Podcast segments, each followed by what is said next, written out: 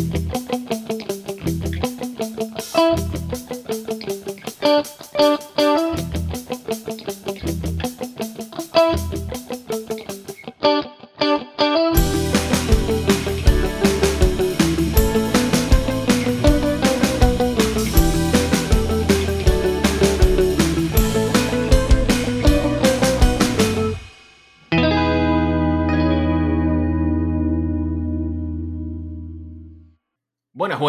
¿Cómo andan? Yo soy Juanchi.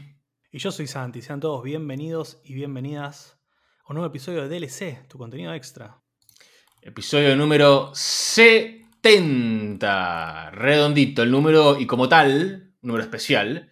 Especial es el episodio que tenemos hoy para ustedes porque hay, en Argentina hay una alza importante en lo que tiene que ver con creación de contenido, streaming, eh, y sobre todo eh, en videojuegos no escapa eso. Nosotros somos un ejemplo de ello. Empezamos en pandemia y empezamos a crear contenido y no paramos. Y hay mucha gente que hace eso. Y mucha gente se pregunta, bueno, ¿cómo, se hace? Hablamos con, con, Mika de Cine Mística para el episodio de Arkane. Y también, ella también, es una creadora de contenido que arrancó hace relativamente poco, que le está yendo muy bien. y hay mucha gente que te pregunta, bueno, pero ¿cómo es? ¿Cómo haces para llegar a la gente que querés que te escuche, a tu audiencia? ¿Cómo haces para empezar, para pensarlo? ¿Qué es lo que hay que tener en cuenta? Y esto no solamente aplica a videojuegos, esto aplica a cualquier tipo de contenido que quieras crear. Nosotros hablamos de videojuegos y lo que refiere a videojuegos, y vamos a hablar de videojuegos hoy. Quizás no tanto como en otros episodios. Pero decidimos invitar a otro podcast, colegas, que empezaron también en pandemia y que les está yendo maravillosamente bien. Que, bueno, quizás los conocés, quizás no. El podcast se llama Círculo Vicioso. Em, nos contactamos con ellos porque, bueno, ellos hacen un video podcast. Podés encontrar todo lo que tiene que ver con ellos en www.circulovicioso.club. Hacen video podcast por YouTube pero bueno, vamos a dejar que ellos se presenten porque es lo que nobleza obliga, ¿no? Y, queríamos hablar con ellos para compartir un poco de experiencias y para preguntarles todo lo que tiene que ver con, bueno, cómo pensaron ellos el, canal, cómo, lo, cómo pensaron la estrategia y cómo la ejecutaron para llegar a donde están hoy, que la verdad, si ustedes buscan, van a ver que les está yendo muy, muy bien. Y empezaron hace relativamente poco. Así que vamos a saludarlos. Bueno, ya estamos con los muchachos del Círculo Vicioso, Juan Rocco y Pablo Wasserman. Bueno, chicos, muchísimas gracias por estar acá con nosotros. Y lo primero que les queremos pedir es que hagan una intro para, bueno, aquellos que nunca escucharon el podcast de ustedes, que, más o menos tengo una idea de, su background. Bueno, ¿cómo le va? Un gusto por estar acá, Juanchi Santiago, eh, acá Juan Rocco. Bueno, básicamente yo me dedico, soy escritor y periodista. Eh, y además, hace dos años empezamos a hacer Círculo Vicioso con Pablo, que es una especie de... Eh, ya le hicimos programa, porque originalmente le habíamos puesto podcast, pero como tenía video, no sabíamos si decirle video podcast y qué sé yo. Eh, y ahí empezamos a, medio que tratamos un montón de temas, hablamos mucho sobre, sobre cripto, sobre tecnología, sobre desarrollo, pese a que no somos desarrolladores. Y después tiene ya como un universo propio el podcast tomó vida, como todos los proyectos largos, se empezó a crear un propio lenguaje, un propio marco teórico, como le decimos nosotros, y ahí mm. ya es más, más bizarro, más delirante, y tenemos, bueno, el hongo gigante de Oregon, que cumple una especie de función de deidad para nosotros. Eh, tenemos, hacemos reviews de monos, nos ponemos a ver videos de monos y sacamos el mejor mono de la semana. Bueno, así que todo eso que decíamos antes mezclado con esta especie de, de lore delirante que se fue creando tanto por nosotros como por, los usuarios. Pablito. Eh, nada, bueno, ¿cómo va? Gracias por invitarnos. Eh, yo soy Pablo. Eh, nada, me dedico a, las criptomoneditas, hago, muevo moneditas por ahí, por allá, y me dedico a eso hace ya unos buenos años. Y después, bueno, por otro lado, soy, soy medio entusiasta ahí de, varios temas de los que hablamos ahí en Círculo, que tecnología VR, realidad virtual, eh, tecnología en general, China, mucho de China, muchos monos, como decía Juancho ahí también, Eh, y nada, sí, es, es, un programa y después algo que pasó también después es como que le cambiamos el nombre a club. Por alguna razón se convirtió realmente en un club y es como otra de las jodas que decimos como no, bueno, me voy al club y están todos ahí en como, como el programa es en vivo también y tenemos un chat en vivo, eh, la gente viene y dice hola, sí, vengo al club, qué sé yo. Y nada, se, se, convirtió realmente en una especie de club porque también como funciona el Discord, hay un montón de gente, hay conversaciones a diario y es, como un lugar de encuentro también para gente que le interesan todos estos temas, para que, no es fácil encontrarlos, eso es el tema. Entonces, nosotros tenemos como un poco ese, ese moto, ese como objetivo, que mm. es encontrar a todos los gordos posibles, nosotros le decimos así, que, sean igual que nosotros, para, para aumentar la, el, peso neto también. Tenemos mucho, lenguaje, mucho lenguaje propio.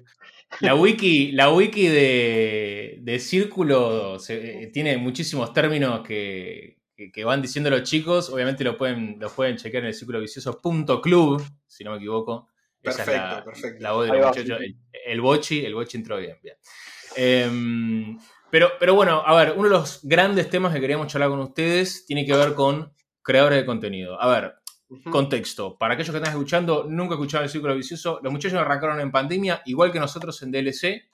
Em, y, el ascenso, por lo menos de lo que fue la creación de la comunidad de ustedes, desde mi punto de vista, es, ha sido tremendo. Y a partir de, una entrevista que le hicieron a, a Rebord, personaje conocido por demás, en el éter, eh, me pareció muy interesante y lo hablábamos con Santi. Dijimos, ¿por qué no nos invitamos para hablar de lo que es, digamos, el potencial de la creación de contenido eh, en la Argentina puntualmente? Nosotros hablamos de videojuegos, ustedes hablan de muchísimas cosas, pero, eh, digamos, nosotros, por lo menos, lo que suele pasar es que uno mira para arriba y dice, no, nosotros no somos nada. Nosotros podemos tener nuestro podcast, nuestro canal de YouTube, nuestro lo que fuera, pero nunca llegar es muy difícil o no sé, no hay público, no sé, uno ve los, canales de Estados Unidos, ellos súper ultra masivos, dice, no tenemos con qué o se achican. ¿Ustedes cómo ven lo que es el potencial a partir de, lo de las vivencias de ustedes y de lo que, de, digamos, de, de lo que ustedes mismos consumen, de lo que es la creación de contenido como oficio, como producto, como servicio en la Argentina? Me encanta, bueno, yo me voy a mandar, voy a hablar primero, ya te, lo cagué a Pablo, te primerié, pero, pero me encanta porque, o sea, mucho de, hacer el podcast, eh, muchísima parte del laburo previa a inventar el club Círculo Vicioso, tuvo que ver con, o sea, nosotros con Pablo hablábamos de esto todo el tiempo. Con Pablo nos conocimos trabajando en una empresa cripto que se llama Ripio. Los dos, yo hacía, yo entré en la parte de contenido, escribía el blog de, de la empresa y eso fue mm. cada vez creciendo más, después fue un newsletter, bueno, todo, lo que es comunicación casi, empecé a mm. agarrar y Pablo estaba más en la parte de operaciones, Pablo se quería ir de ahí y veníamos hablando mucho de armar el canal, el canal de como que Ripio tenga una parte audiovisual. Armamos el canal, hace, justo hoy veía unos videos de esa época, hace cuatro años, y esa fue nuestra primera experiencia de laburar juntos. Y empezando a partir de ese laburo, empezamos a de alguna manera a pensar en esto de eh, hacer nuestro propio contenido. A Pablo le gustaba muchísimo, obviamente, el podcast de Joe Rogan, lo traía todo el tiempo, decía, mira este tipo, hace podcast de dos horas, de cuatro horas, hay algo ahí, nos tenemos que meter para ese lado, que pin, que pam. Y, medio que, encontramos, de alguna manera, eh, un, un método de trabajo. O sea, con el laburo que nosotros habíamos hecho en Ripio, empezamos a descubrir algunas cosas de cómo trabaja YouTube o cómo promociona el contenido de YouTube. Nosotros sabíamos que para el tipo de contenido que nosotros queríamos armar teníamos más o menos por delante dos años de caminar en el desierto. Sabíamos que iban a ser dos años de, eh, digamos, la etapa más ríspida es, si no, el tema es desde dónde empezás. A nosotros no nos conocía nadie, más allá de que nosotros ponemos, no sé, eh, Pablito era activo en Twitter, yo también, yo había metido alguna que otra nota que había funcionado, escribía en medios y demás. Vos escribís en página, vale, la pena decirlo, en página 2. Sí, sí, sí, yo escribo, escribo en página. Eh, también, bueno, revista Nueva Sociedad, tengo ahora como que freelanceo un par de, lugares más a raíz de los artículos, digamos, esa es más la parte más periodística y escritor. Pero a nivel contenido estrictamente, o sea, o contenido audiovisual, medio que no nos conocía nadie. Yo había tenido experiencias, había hecho algunos otros podcasts, conocía gente que muy del principio de la movida eh, y demás que estaba muy metida, pero nunca había tenido un producto que, haya despegado, por decir de alguna manera, ¿viste? Eh, y lo que vimos nosotros era, bueno, que sabíamos que teníamos dos años de laburo muy intenso hasta crear por lo menos una base sólida, eh, o sea, de, no ser conocidos o ser muy poco conocidos en el ámbito medios, eh, circuito, creación de contenido, etcétera, a mm. más o menos tener cierto nivel de relevancia nosotros siempre decimos, los primeros, tipo, los primeros mil seguidores en YouTube, los primeros mil followers, sabíamos que nuestra plataforma iba a ser YouTube. Tuvimos un montón de discusiones también respecto de cuál elegir, a cuál apuntalar primero. Eh, mm. Sabíamos que los primeros mil seguidores es la parte más ardua, que es dificilísimo, o sea, y la mayoría de los proyectos mueren ahí. Y también sabíamos, otra de las cosas que teníamos muy clara, por venir también del ámbito cripto, donde esto se habla mucho, se habla mucho todo el tiempo. Pensemos que es un producto, son productos y empresas que todo el tiempo están hablando de guita. Sabíamos que sin guita esto era imposible. Entonces, sabíamos que a la par de crecer, también teníamos que ponerle muy, un foco muy fuerte en lo que era el sponsoreo, que es algo que mm. generalmente eh, en la creación de contenido está muy dejado de lado porque hay una idea de, bueno, yo hago el contenido y cuando funciona bien, las marcas me van a venir a buscar. Y ahí voy a digamos, de alguna manera, pagar todo el trabajo que yo hice gratis durante dos, tres años. La realidad es que eso no funciona así. No funciona así para nadie. No te viene a buscar nadie nunca. Ese es nuestro, digamos, nuestro mindset o nuestra forma. te, vienen a buscar, pero cuando ya estás hinchado las pelotas y decís, me hubiese gustado que esto pase hace tres años antes. Claro. Claro. Claro. Entonces nosotros, nosotros sabíamos que para poder hacer sostenible esto y poder transitar todos los años de contenido que íbamos a tener que hacer, teníamos que tener varias cosas. La primera era, bueno, definir qué plataforma. La segunda, definir el formato y no tocarlo por mucho tiempo. La tercera, definir un flujo de trabajo que no sea cómodo, que también ese es, un... quizás eso es lo que eh, en estos 106 capítulos, 106 capítulos que tenemos de Círculo, fue lo más difícil porque eso también involucra eh, el hardware, involucra el software, involucra el, o sea, todo el trabajo que no se ve para hacer el delivery de cada contenido. Em, y a eso también sumarle el tema del sponsoreo, que fue algo que siempre desde el principio lo tuvimos como algo enfocado y por suerte, por venir también del ámbito cripto y conocer gente de ahí, vino dentro de todo rápido y permitió un crecimiento mucho más eh, exponencial por ahí del que, del que esperábamos al principio. Pero es como que yo creo, bueno, teniendo todo eso en mente, o sea, toda esa mm. forma de cómo nosotros, o por lo menos como yo veo, creo que Pablo coincide, como vemos nosotros el contenido, creo que también eh, es la, digamos, es lo que le falta para mí a, Argentina de alguna manera para terminar de, de explotar y de ver que, de, que, de que hay guita y se puede hacer, eh, digamos, se puede de alguna manera, no sé si de mínima vivir, pero sí que por lo menos el podcast te pague los insumos, ¿entendés? Te pague los micrófonos, te pague los equipos, eh, tenga, tenga un flujo de plata que a vos te permita crecer. Sin eso es muy jodido. Eh, y también creo que tiene que ver con, obviamente, uno ve siempre el modelo Estados Unidos, donde obviamente hay mercado para todo. A mí me pasa que yo soy jugador de Magic, entonces vos, qué sé yo, vos ves la escena de Magic en Estados Unidos y la comparás con la de acá y decís, no, bueno, si mi objetivo de vida es vivir y ser pro de Magic en Argentina, es mucho más complicado que si quiero vivir en Estados Unidos por una cuestión de la escala del mercado. Pero también lo que va pasando es que así como vamos viendo algunas cosas y algunas modas o tendencias que primero se instalan en Estados Unidos, después a Argentina terminan llegando también, quizás un poco más tarde, quizás de otra manera, quizás con las adaptaciones locales del caso, pero ya tenemos, eh, digo, casos de streamers que, viven del streaming, mm. eh, la escena de esports en Argentina ustedes seguramente la conocen mucho más que yo, pero tuvo un crecimiento exponencial que hace... Muchísimo. Hace 5 o 6 años era medio imposible pensarlo.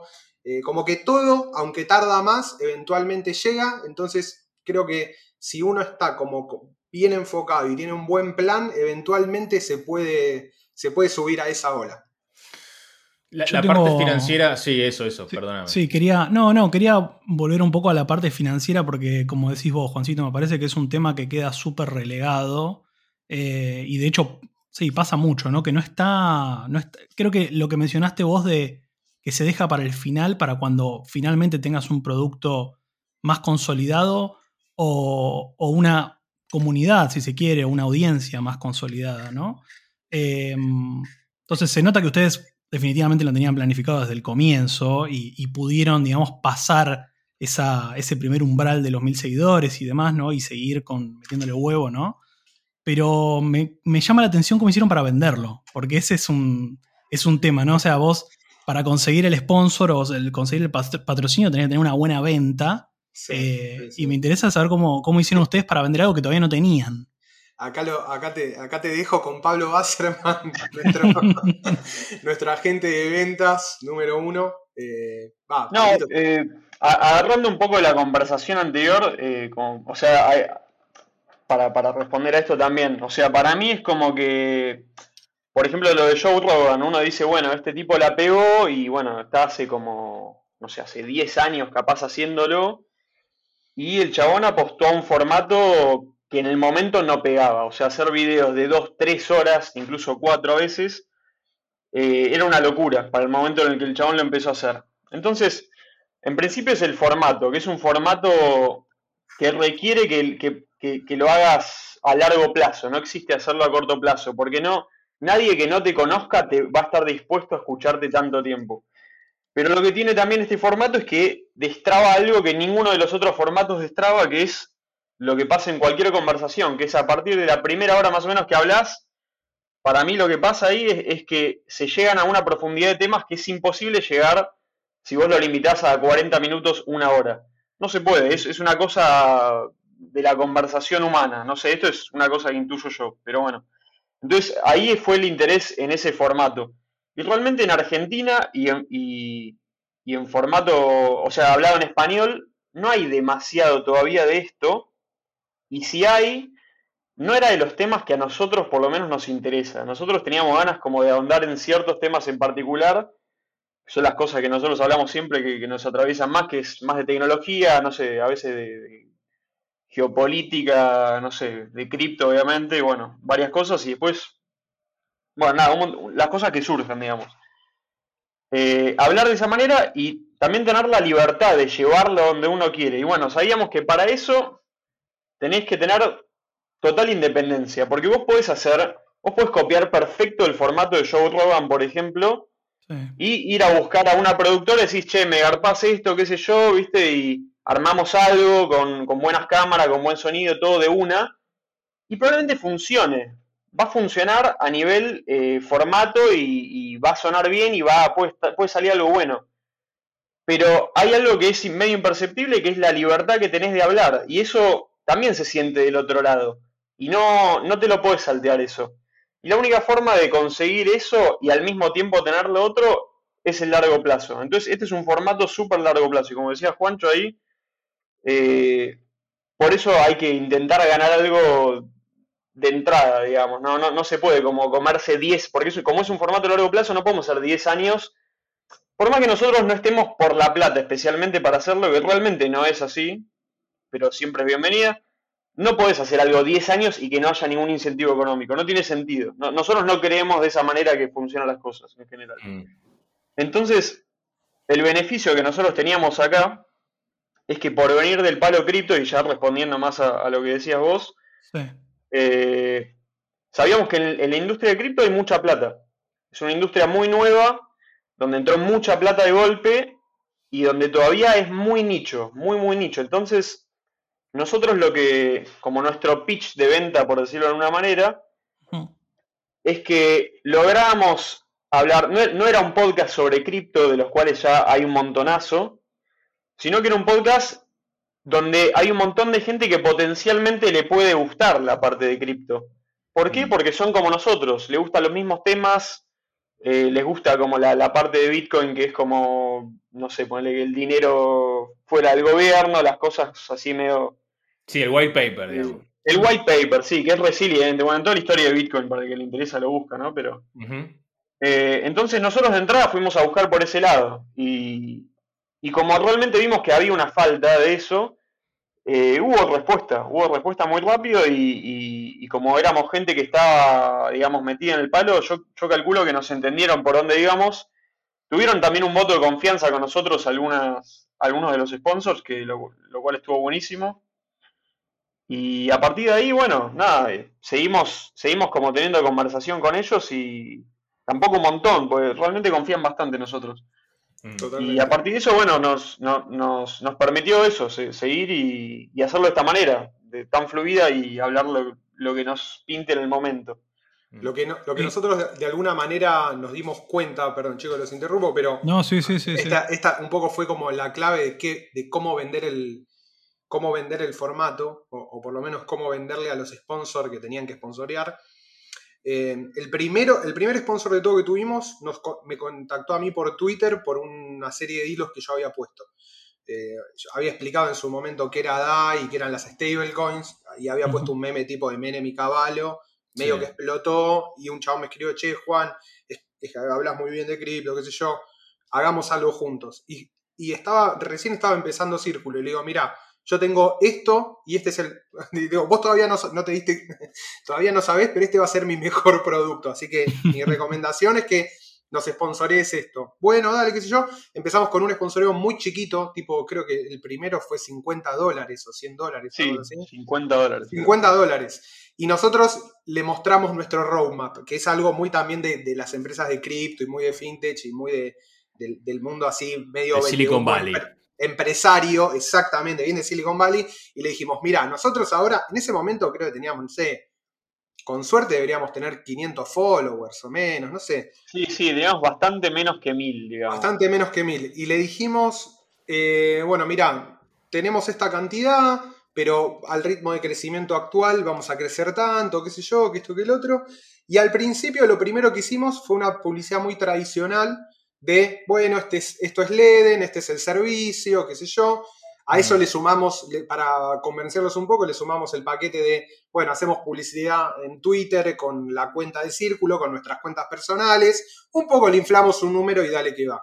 Pero donde realmente se nos prendió la lamparita fue cuando, el- cuando hicimos la primera renovación con Leden, que, que es nuestro el primer sponsor, Sí. y le dijimos, mira, ¿qué tal si en vez de, lo- de hacer lo que hace todo el mundo, que es hablar y vender el producto, eh, que en realidad esa venta puede durar un minuto, dos minutos, ¿qué tal si ponemos el logo todo el tiempo y tu marca va a pasar de tener una exposición de un minuto por programa a todo lo que dure el programa? En el mes le mandamos la métrica, como somos un podcast larguísimo, teníamos, Mm. no sé, 100.000 horas de vistas por mes, y le, le dijimos, mira, nos estás pagando 50 dólares por un minuto de exposición, si te lo llevamos a 4.000 horas de exposición, ¿cuánto nos tenés que pagar? Y medio que eso entró. Y Mm. ahí, ahí logramos como el primer sponsoreo más fuerte.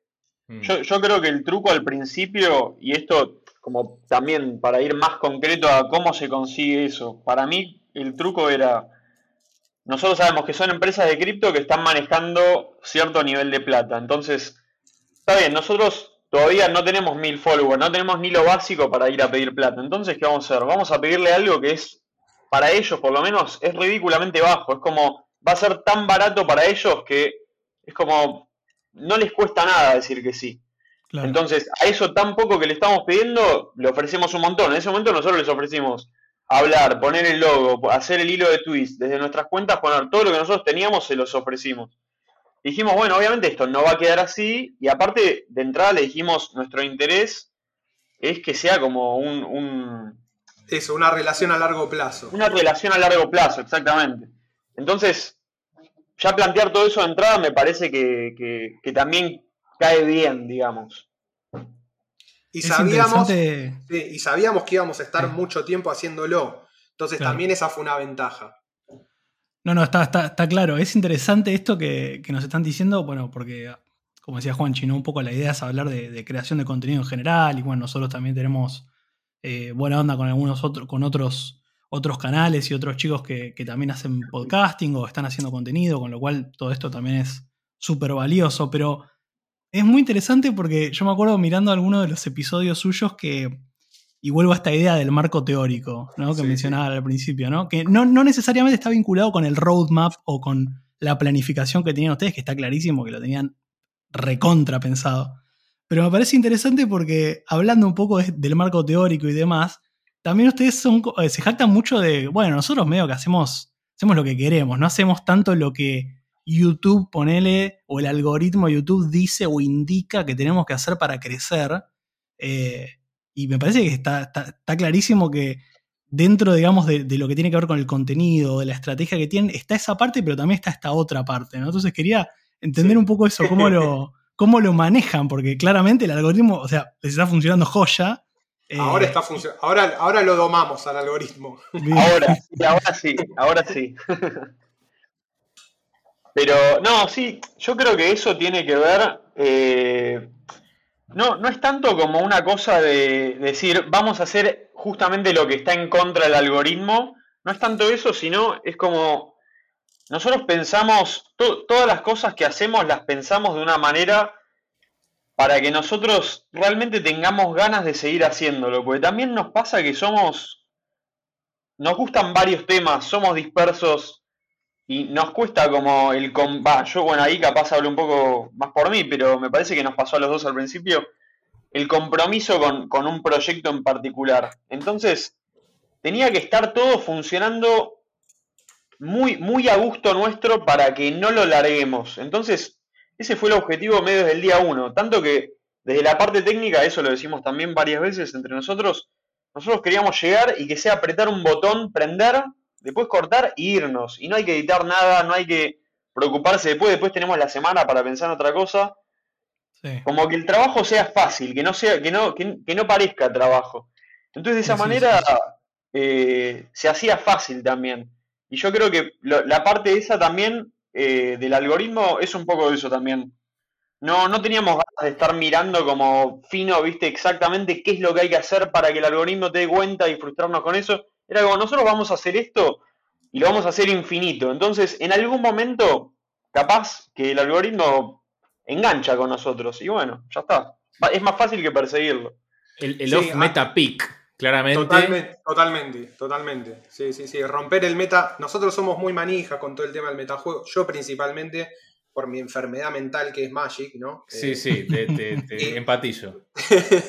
Eh, nada, juego Magic desde los 13 años, eh, estudié filosofía, entonces yo automáticamente todo me voy al metajuego, ¿viste? Cuando descubrí que la única manera de, ganar en Magic es analizando el meta, ahí cagué, ahí me dediqué al metaanálisis de todo lo que existe.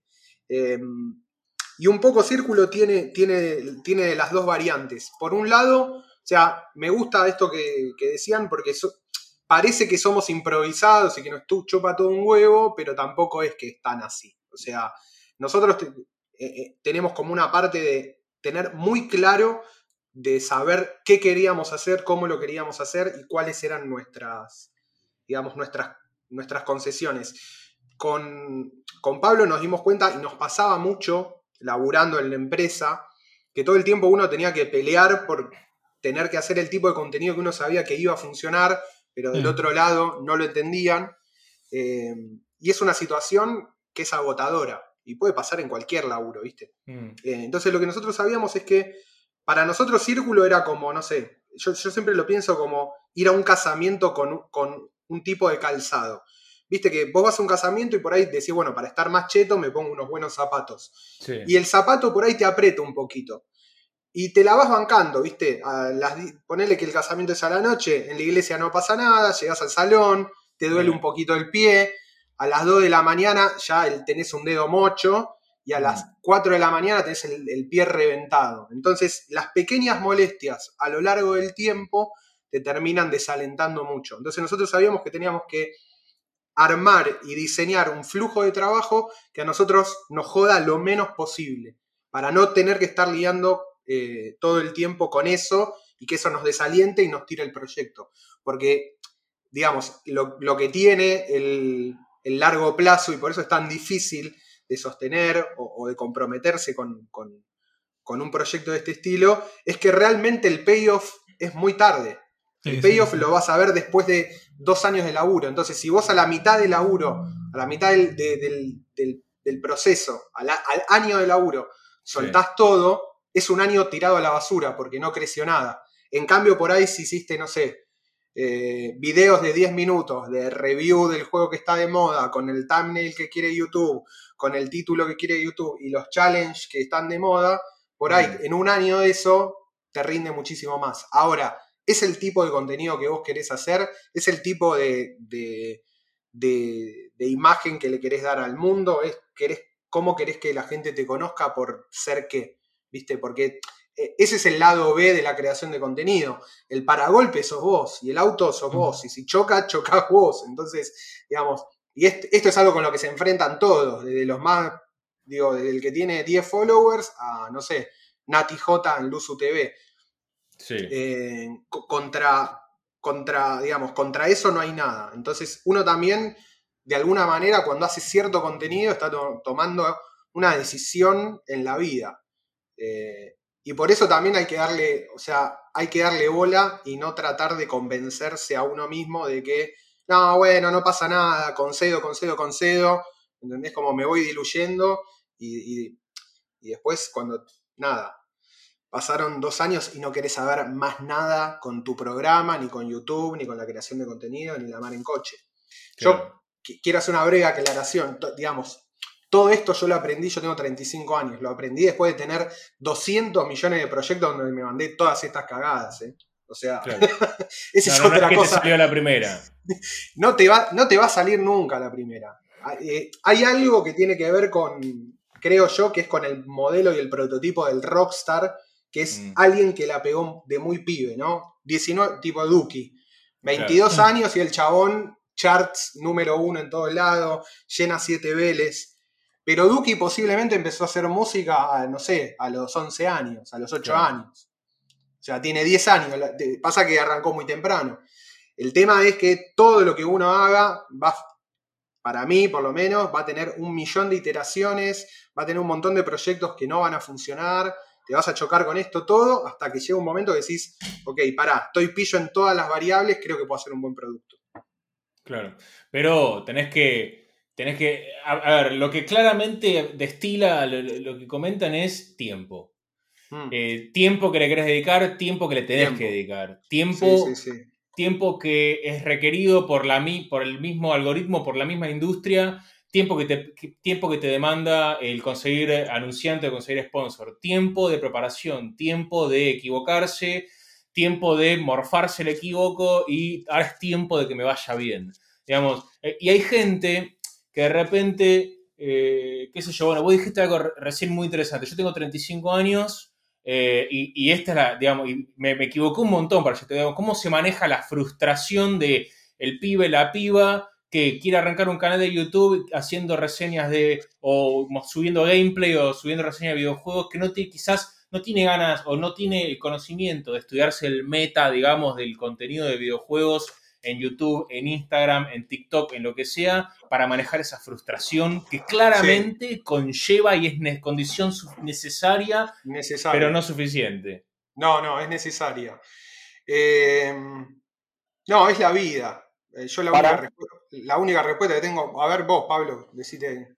No, yo, lo que quería decir, para mí, o sea, obviamente es, es, un poco también de la manera en la que uno lo tome. Si bien eh, es verdad que el tiempo te lo tenés que hacer y, hay veces que se hace muy complicado hacerse el tiempo según, según la vida que uno tenga configurada, ¿no? Pero yo creo que también como para bajarle un poco a, esa cosa de decir, no, bueno, es imposible, no, no hago nada me parece que de la misma manera que, ya para usar el mismo ejemplo que dijo Juancho ahí con el zapato en el casamiento, de la misma manera que algo chiquito se va haciendo cada vez más grande y te molesta, también algo chiquito, si vos lo seguís haciendo por un largo tiempo, se acumula y termina siendo algo que, que, que adquiriste, que ya empezás a conocer y a hacer bien.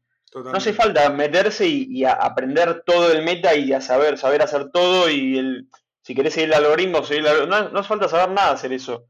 Lo más importante es como hacer algo y hacer un poquito, cada, o sea, cuando puedas, intentar sistematizártelo y hacerlo por un tiempo prolongado y no abandonar. Básicamente, pero hay que estar convencido, ese es el problema. Hay que estar convencido y tenés que sacarte todas esas, esas piedras de los zapatos para que no, no, sacar toda la fricción posible. Mientras más fácil sea hacer algo, uno lo hace. Sí, 100%. Yo creo que el tema, volviendo al tema de la frustración, tiene que ver con algo que hay, yo creo que, tiene que ver con, un motor interno que tiene uno. Yo, yo siempre supe, o de alguna manera, siempre hice cosas eh, para comunicar. O sea, mi, primer, como que mi primer proyecto así en internet fue un blog, ¿no? Obvio, era, no sé, el año 2004, 2006, por ahí y lo único que había eran blogs, no existía YouTube todavía. Entonces hice un, blog de, hice, un blog de música, claro. Y ahí la cosa fue, anduvo más o menos bien, peor, fue mutando, pim, pum, pam. Después aparece YouTube, ves todo YouTube, decís, uh, me encanta, consumo contenido, yo podría hacer de esto porque también estudié un año cine y que pim, que pam, nada, y vas buscando, vas buscando, vas buscando, y vas probando, y vas probando. Y la frustración es parte del proceso. Yo creo que la frustración tiene que ver con, que uno muchas veces todavía no encontró, eh, no encontró el peso, ¿viste? Yo digo como con los boxeadores, ¿viste? Que mm. tienen eh, diferentes divisiones por peso. Bueno, uno tiene que encontrar un poco su peso también. Si uno es pluma, peso pesado, peso ligero. Eh, y eso lleva tiempo. Lleva tiempo saber al final cuál de todas tus habilidades es la que te va a dar eh, como el rédito a más largo plazo. Eso no lo puedes saber nunca de antemano.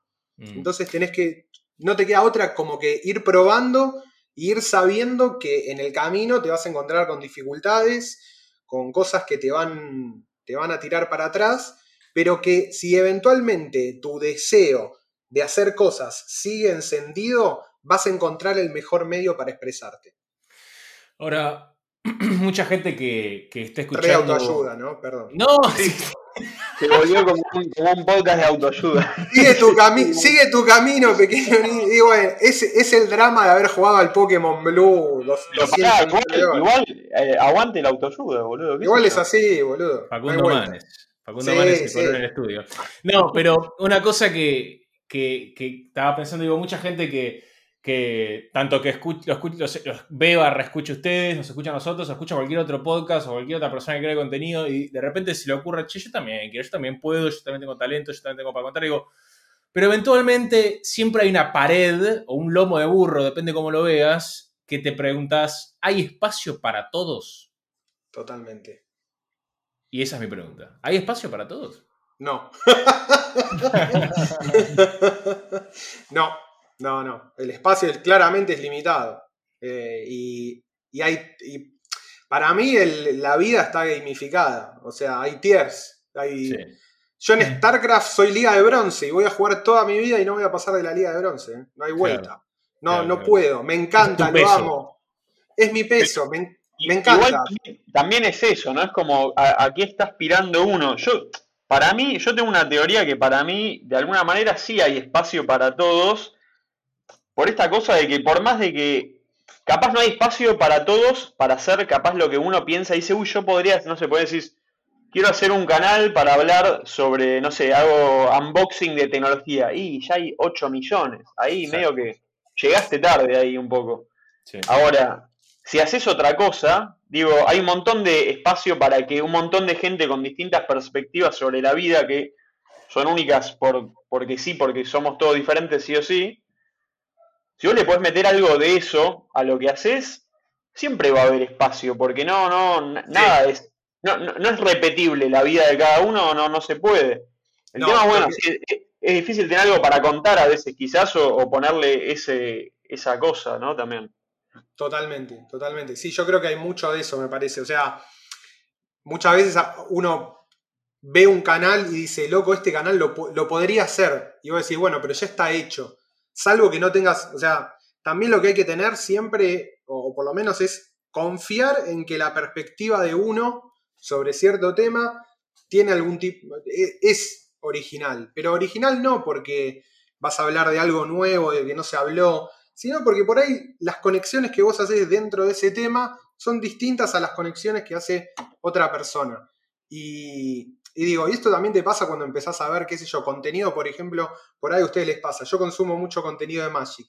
Y vos vas viendo que al principio no había tanto contenido de Magic y ahora ya hay más y vas viendo también qué aspectos, ¿viste? Algunos van al juego competitivo, otros juegan Commander. Después lo tenés a Rudy que te habla de, qué sé yo, de si tenés que comprar cajas de teros en 2015 para venderlas en 2022, ¿viste? Una especie de maslatón del Magic. Sí, sí, sí, sí. Un gran, un gran Una comparación, sí. Un gran personaje, claro, es, como es el maslatón de, Magic. Eh, yo también lo, admiro como a Carlos. también lo admiro a, Rudy es un tipo muy querible. Y vos decís, bueno, hay contenido de que. Digo, pero el contenido de Rudy es su vida. El chabón filma su vida.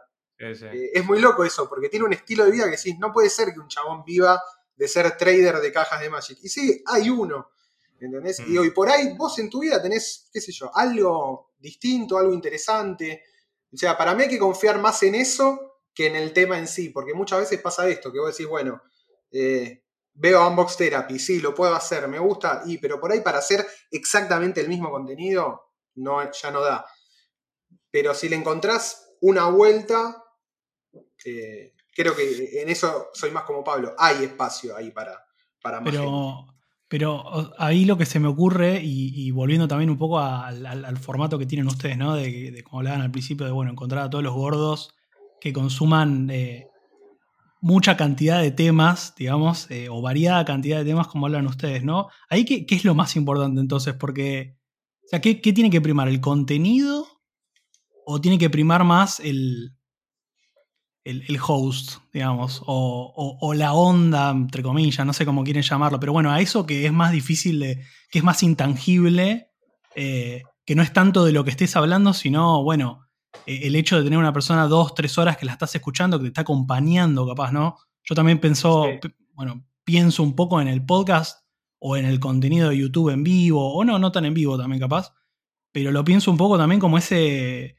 eh, y bueno, creo que todos acá nos debe haber pasado en algún momento, ¿no? De estar volviendo a la noche en el auto y capaz que no tenés ganas de escuchar música, pones un programa de AM cualquiera solamente para escuchar tipo compañía, ¿viste? Alguien que esté hablando de algo y capaz de golpe así yo, al menos me pasó a mí mucho tiempo de pendejo, encontrar programas re interesantes a las 2 de la mañana en una AM recontra y que ni me acuerdo el, dial, ¿no? Pero el aguante, el aguante de Cali Fidalgo en AM910. Le mando un saludo que me sigue en Twitter, lo sigo yo también. Es y seguro está escuchando, seguro está escuchando. Es un genio, boludo. Yo ese programa digo, esto es radio en estado puro. Es, es lo que escuchás en una película de Carpenter, ¿entendés? ¿Viste? Bajó la... venís por camino negro, bajó la niebla y estás escuchando el alargue. Listo, loco, que venga lo que venga. Deme la escopeta. Deme la escopeta que ya estoy. Para mí, no sé, yo, algo que siempre pensaba, pero porque lo hacía yo también, es como, para mí mi objetivo es que esto lo escuche alguien mientras lava los platos. Eso ya sería, para mí es increíble eso. Porque yo lo hacía y a mí me, yo decía, esta tarea de mierda que no la quiero hacer, ahora me genero como ese incentivo extra porque me pongo esto y lo escucho. Y yo digo, si esto si yo le puedo hacer eso a alguien, y para mí ya es un. eso me flashea ya. En mi mente está bueno eso. Sí. Eh, es tan simple como eso a veces, ¿no? También. Creo que después de, lo que hablaban, eh, o, de lo que preguntaban, si es el contenido o es el host, llega por, por, ejemplo, a nosotros nos pasaba que, que nosotros sentimos que todos los programas de Círculo son el mismo programa, que es como un solo programa, solo que lo hicimos un millón de veces, o lo vamos a hacer un millón de veces, mm. em, donde, donde siempre es un poco el mismo viaje, es agarrar algo y manejearte, irte a la mierda y no frenar y no parar. Nosotros definimos, o medio que definimos al gordo como alguien que se obsesiona mucho con un tema hasta que llega como al fondo de la cuestión, ¿no? Como, listo, nos comprometimos. Y un poco tiene que ver con eso, con, la charla, que la charla sea comprometida. Lo que nos pasa a nosotros con Pablo es eso, que cuando hablamos nos comprometemos con el argumento del otro para tratar de entender y a ver qué hay del otro lado. Y si esa perspectiva me puede sumar algo a mí, porque por ahí él tiene un dato del metajuego que yo no tengo, ¿no? Entonces empezás a intercambiar data a ver si estás leyendo bien el meta. Claro, claro. Y, y después eso se vuelve como un hábito, porque cuando haces 100 programas, no es que nosotros sabemos 100 temas distintos de nada.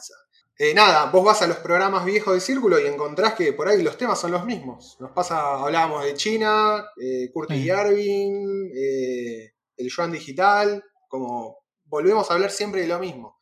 Y lo que tiene para mí de especial este formato es el ida y vuelta con el público. eso es lo que termina de cerrar a la comunidad, me parece. Porque ahí ya el público participa mucho.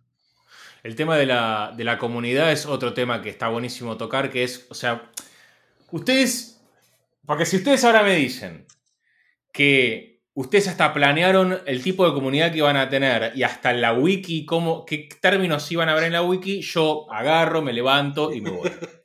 Pero la pregunta es cómo se, si se puede planear la comunidad que vas a tener o es algo que va surfeando la ola a medida que va creciendo.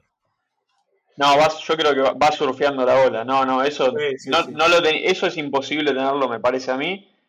Eh, yo, yo cuando ahí Juancho antes contaba de proyectos anteriores que él hizo también, como que iban medio como de la mano, me hizo acordar, ni me acordaba.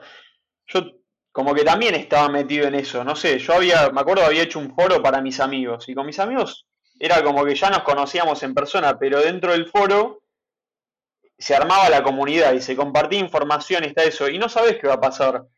Pero yo creo que a, los dos nos pasa que nos gusta también, eh, y se ve que los dos lo venimos haciendo de una manera o la otra, nos gusta crear esos espacios y como ver qué, hace la gente que se acerca. O sea, crear como esa estructura, esa dirección, por decirlo de alguna manera, y después ver qué surge. Y de esa manera fue surgiendo varias cosas. Eh, no sé, por ejemplo, la, la, gente que nos hace el timestamp de los videos, el thumbnail, eh, los clips, todo un montón de cosas, ahora es toda gente que, que, mira Círculo, que escucha Círculo y, y algunos, eh, el, que hace los clips, por ejemplo, empezó a descubrimos que había un clips de, en un canal de YouTube de clips que nosotros no lo habíamos hecho. Dijimos, ¿quién es este chabón? Y lo pusimos en Discord, che, ¿este quién es? O sea, queremos hablarle, pero para que lo haga directamente con nosotros. Eh, entonces fue surgiendo espontáneamente también y me parece que también es la gracia, ¿no? Como dejarte sorprender un poco de, eso que es, es como la parte más linda también un poco. Y hablando de espacio, porque esta, esta porción de la charla se había medio arrancado con el tema de si había espacio para todos, pero hablando de espacio, usted habla mucho de metaversos, de realidad virtual, pero puntualmente de metaversos me parece que es un tema que está bueno, está bueno tocar. Y vamos, ¿cómo se conjuga todo esto con el advenimiento del nuevo ágora del metaverso. ¿Creen que es algo que va a pegar? ¿Creen que es algo que es una especie de fiebre así de, del oro que entraron este, los argentinos con Decentraland, la rompieron toda, pero se va a acabar, se va a cero? ¿Cómo, cómo la ven? Eh, ah, ¿Querés decir algo vos, Juancho? No, boludo, va, sí, tengo, pero contá vos que estás con el tema de VR desde ese lado. Sí, o sea, más del lado de VR, o sea, para mí lo del metaverso, sí, va, va, va a pegar algo, va a haber algo fuerte, eh, y por del lado de la mano de VR, que, la tecnología está justo ahora por, por explotar a, un próximo nivel que ya yo creo yo que se, va a terminar de masificar. Pero me parece que la, mayor discusión que hay ahí es si va, si el metaverso, como el, el que más que el, el, que más la pegue o los que más la peguen, va a ser de la mano de, los grandes de la industria, como es Meta, como es la empresa esta China Pico o, quien sea que lo haga, o va a ser de jugadores más, más indie, más independientes y con un poco más de libertad también, porque me parece la discusión está ahí. Ahora, por ejemplo, hay un juego que se llama, un juego, un, bueno, un metaverso, que se llama VR Chat, Mm. Que básicamente es como, un, es como una especie de, de, hotel sin el trading, o sea, vos vas y te vas a diferentes mundos y hablas con personas. Es un juego social. Y Meta ahora quiere hacer su versión de eso también.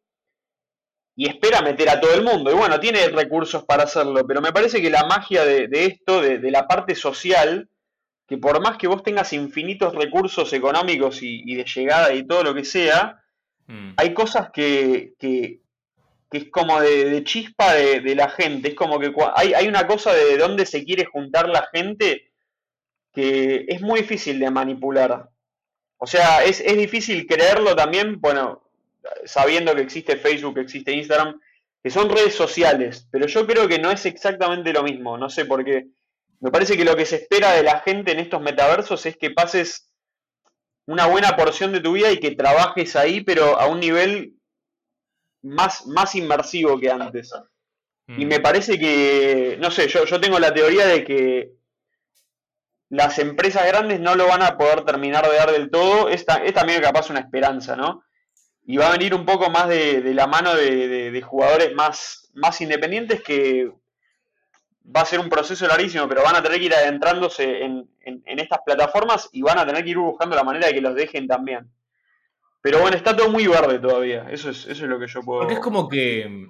Es como que tiene que darse un ágora, una- un, ágora franco, digamos. Tiene que haber un lugar por default en donde la gente se junte. Y no es que viene Meta y te dice, che, yo soy el metaverso ahora. Así que vénganse al mío. O viene Decentraland o es Jabo. Digamos, esa es la gran pregunta que yo tengo. Eh, en algún momento, a, ver, eh, no, no es como un medio tradicional como eh, la televisión obviamente, digo, estoy diciendo obviedad, pero para, para tirar contexto, no es un medio tradicional como la televisión, la radio, o una, la- las redes sociales también se pelean a ver, se pelean a ver dónde es el ágora del mundial y ninguno lo logró y es es un complemento, tenés TikTok, tenés Instagram, Twitter, tenés Facebook, tenés este, el de más allá, y se complementan todos y, y se van dividiendo la atención de la gente. Y con el metaverso va a ser lo mismo, va a haber, es posible que haya uno solo, que sea Decentraland, que sea el de Meta, que sea los que, lo que decías ahí, Pablito, o va a ser, como decís vos, una cuestión casi como una cosa como más de mercado en donde la gente va a elegir y no hay nada que hacer contra eso. Para mí, Eh, es un Sí, para sí. mí es un poco lo que va a pasar con lo que pasa en todas las industrias. Que, eh, digo, con los videojuegos, ve- veamos lo que pasó con los. Yo creo que el modelo de videojuegos, para mí, la, la definición de metaverso, como, como una definición fácil y rápida, tiene que ver con la idea de. Para mí, es como la búsqueda del videojuego absoluto. ¿Entendés? Como si un juego es igual que la vida, ¿no es la vida? Porque esa es la pregunta. Entonces, si logramos que pero ahí viene la trampa, porque vos lo que creés que estás logrando con adhiriéndole tres dimensiones al, al metaverso es como que decís, bueno, le estoy dando otra capa de complejidad per se, porque me la, me la da la tecnología. Es como el cine contra la foto, se mueve, Claro. ahora se mueve, bueno, ahora es 3D. Ok, pero la innovación técnica va a alcanzar sola para meter a toda la gente y competir por justamente lo que hablamos al principio de todo, el- podcast, que es competir por el tiempo disponible de la gente. Porque el metaverso va a tener que competir con todo lo demás. O todo lo demás por ahí se va dentro del metaverso, no sé. Pero me parece que, que ver lo que pasó con los videojuegos, que primero aparecieron los arcades, después cuando llegaron las consolas, reinó Nintendo, después cayó Sega, cayó Sony, explotó, bueno, siempre la PC en paralelo, ahora tenés los teléfonos también, y cada vez se juega más, pero a la vez cada vez hay más empresas, el proceso está más tercerizado, no hay como un rey de los videojuegos. Yo creo que con el metaverso va a pasar lo mismo, porque va a seguir una lógica de adopción muy similar, me parece que va a ser algo así. Mm. Pablito, Creo que todavía le falta, le falta su Donkey Kong, ¿no? A- al metaverso. Pablito, No, ¿tenés sí. una idea sobre esto?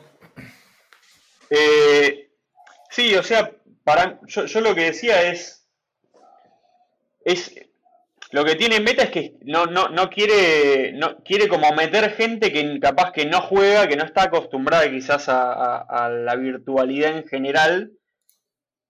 Quiere, o sea, lo están enfocando más para productividad. Quieren que la gente se meta y empiece a trabajar ahí.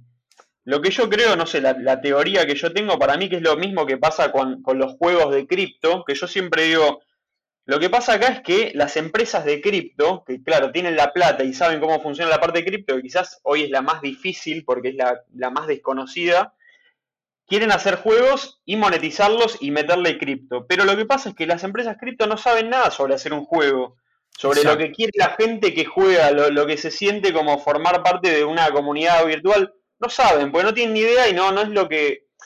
No, no, no, no te puede aparecer de la nada, eso te surge, es medio mágico eso, no sé, lo, Bueno, acá, acá déjame, así, o sea...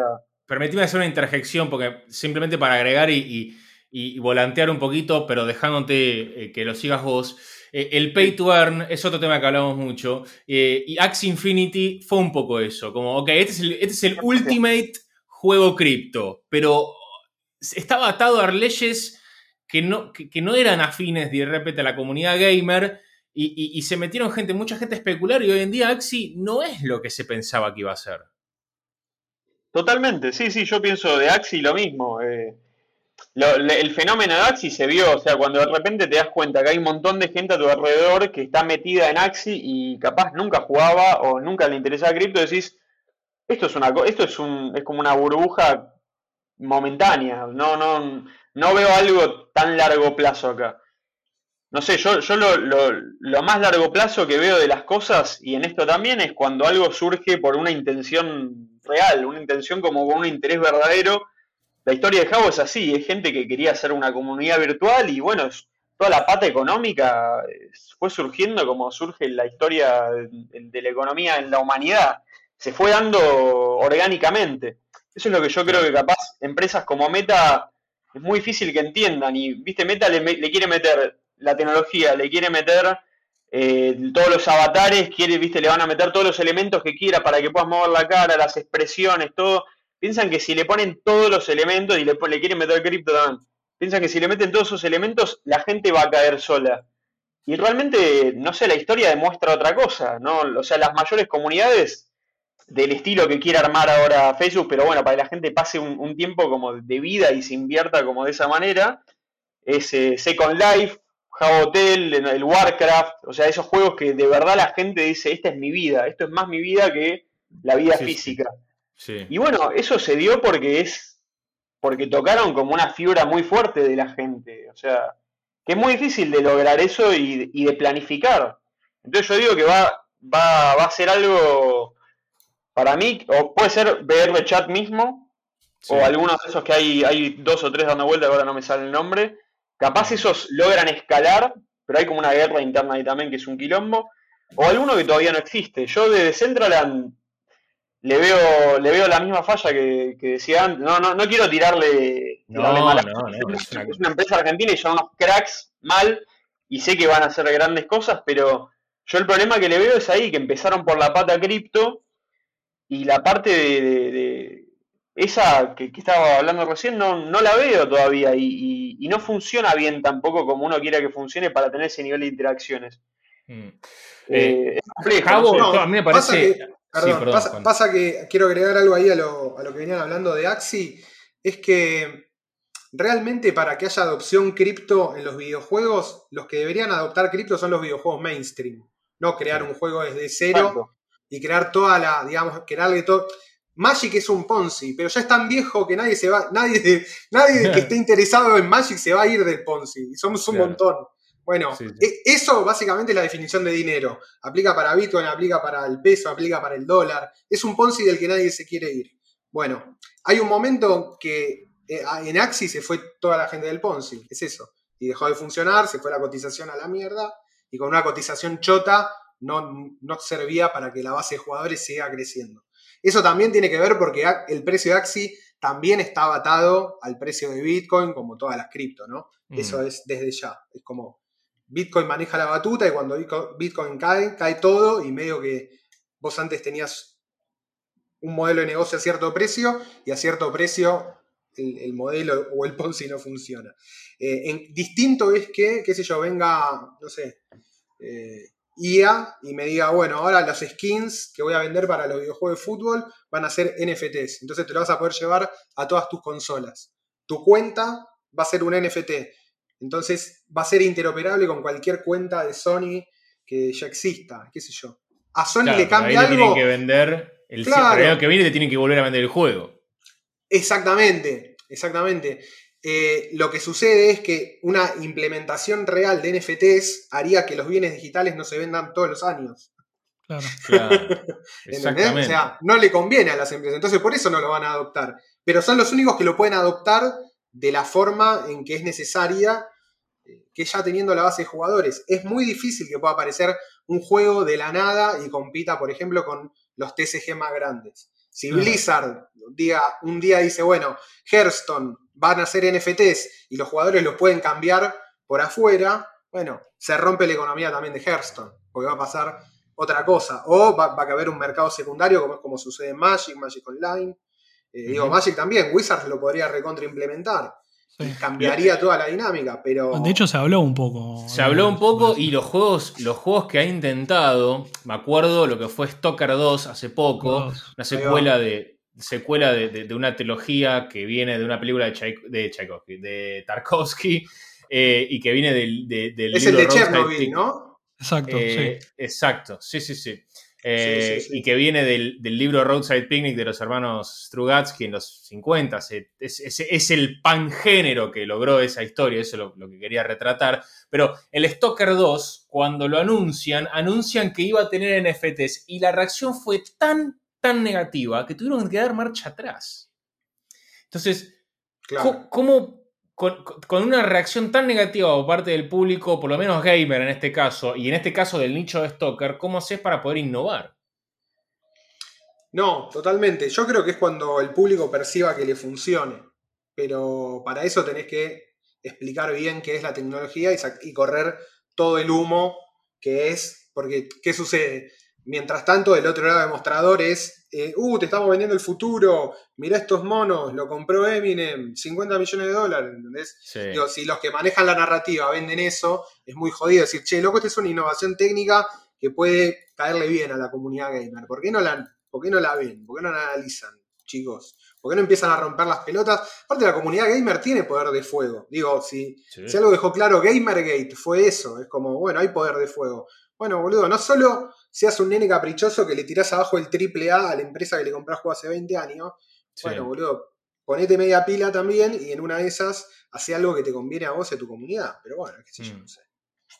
Eh, clarísimo. Muchachos, vamos a ir, vamos a ir cerrando ya. eh, eh, la verdad que, que, hace una charla absolutamente fenomenal y les agradecemos mucho, pero queremos hacer un ping-pongcito final, típico radial, aunque esto no es radio, pero suena como tal. Y, y- y les quería preguntar, por ejemplo, eh, algunas preguntitas de videojuegos, más allá de que algunos, más allá de que eh, hoy en día juegan mucho o no, me imagino que van a tener respuestas para todo esto. Así que les quería preguntar, por ejemplo, si tiene algún villano favorito de los videojuegos. Eh, yo sí, LeChuck. LeChuck de, de Monkey Island, muy bien. LeChuck de Monkey Island. El mejor, creo, el mejor, el mejor villano. Un pirata zombie. Un pirata zombie, ¿no? no sé qué más puedes pedir. Pablito, ¿tenés algo? Y yo te tiro un goro de Mortal Kombat, ponele, qué sé yo. Uf. Y está bien, malo. está bien. Y, un, y héroe favorito, vamos por la, por la contraria. Uf. Héroe Vos favorito. tenés siempre la gorrita de Zelda, Juan. Me imagino que. Y yo, te, yo te iba a decir, Link es de los que más me gusta. Pero por, todo, por cómo evolucionó todo. Total, total. Para, para mí, mira, te voy a tirar Parrapa de Rapper. Parrapa de Rapper, muy bien. Es Se él. fu- Ese es mi héroe máximo. Acá yo creo que ya no hay, no hay nada, no queda más para decir. Parrapa de Rapper está muy bien. Pero. Y, y nosotros hablamos mucho de juegos independientes. ¿Tiene algún juego indie que recuerden que hayan visto que les haya, que les haya volado la cabeza? Eh, Eh, no sé si el, el Limbo, bueno, es re viejo ya, ¿no? No sé si califica No, como indie. sí, güey. eh, Play Sí, Dead, sí, de los daneses. Sí, sí. a mí Bueno, el, que me, un juegazo, sí. el que me gustaba mucho era World of Woo, que era como una masa negra que se Sí. iba moviendo. ¿Se acuerdan? Y que era Ese medio tipo puzzle, boludo. medio puzzle. Era, era medio puzzle, exactamente. Sí, sí, sí. Y ese Un era re- aceite negro, un petróleo. Era un aceite negro que lo ibas haciendo pasar por como diferentes niveles y tenía que fluir, una cosa así. Ese estaba buenísimo. Perfecto. Bueno, muchachos, nada, la verdad, enormemente agradecidos que hayan pasado por DLC. Este, Pablo Wasserman y Juan Rocco del Círculo Vicioso, vayan a buscarlos a, si se quedaron hasta acá, me imagino que ya los van a buscar, pero digo, ya lo dijimos al principio y lo volvemos a decir. ¿Es el Círculo Vicioso.club o círculovicioso.club? Círculovicioso.club. Punto Y ahí club, perfecto. ahí Los todo. encuentran, los encuentran en todas las redes. Este, ellos transmiten por YouTube los miércoles a las 9 de la noche, a menos que haya cambiado y no, no me enteré. No, no, eso Eh, sí. Es así, perfecto. Va- eh, véanlos en vivo, la verdad que es una experiencia Este, tremenda ser, pase, ser parte del peso neto. Yo me siento parte del peso neto de, de Círculo. me encanta, y, me encanta. Y, y, nada, la verdad que lo disfruto muchísimo. La verdad que, no sé, el otro día estaba viendo. Eh, empezaron a hacer una entrevista a una persona que yo no conocía, que era un muchacho que le dicen Farfán. No sé si su apellido de verdad o no. Sí, sí. Eh, sí, sí, bueno, perfecto. A Farfán le hicieron este, empezaron a hablar, que era una persona que empezó a hablar de bicicletas y terminó hablando de cómo te encara el servicio de la CIDE en un banquito en, en microcentros y te sentás a determinada hora. A mí me pareció absolutamente fantástico y aparte la parte aeroespacial y aeronáutica que es... Sí, sí, sí. Yo me quedé, no, no, podía, yo decía, por favor, que dure 10 horas más esto, no puedo, no, no. Este, pero bueno, muchachos, mil gracias. ¿Eh, ¿Cómo? No, que fue el más largo que hicimos, duró 4 horas 11, una cosa así. No, no, tremendo, tremendo el episodio con Farfán. Muchachos, eh, les agradecemos mucho por haber pasado por DLC y estamos Muchísimas gracias, Está, estuvo buenísimo, así que nada, eh, gracias por todo, aguante DLC. Aguante DLC, muy bueno, gracias por invitarnos. No, gracias a ustedes chicos. Bien, y eso ha sido el círculo vicioso en DLC Podcast, arroba escucha.dlc, ahí pueden encontrar todos nuestros links, todos nuestros posteos, entrar al Spotify y todos nuestros episodios. Si escuchaste hasta acá, nada, mil gracias. Y si te gustó, si tienes alguna idea, comentala en el posteo de este episodio. Nos reencontramos entonces la próxima con un nuevo DLC.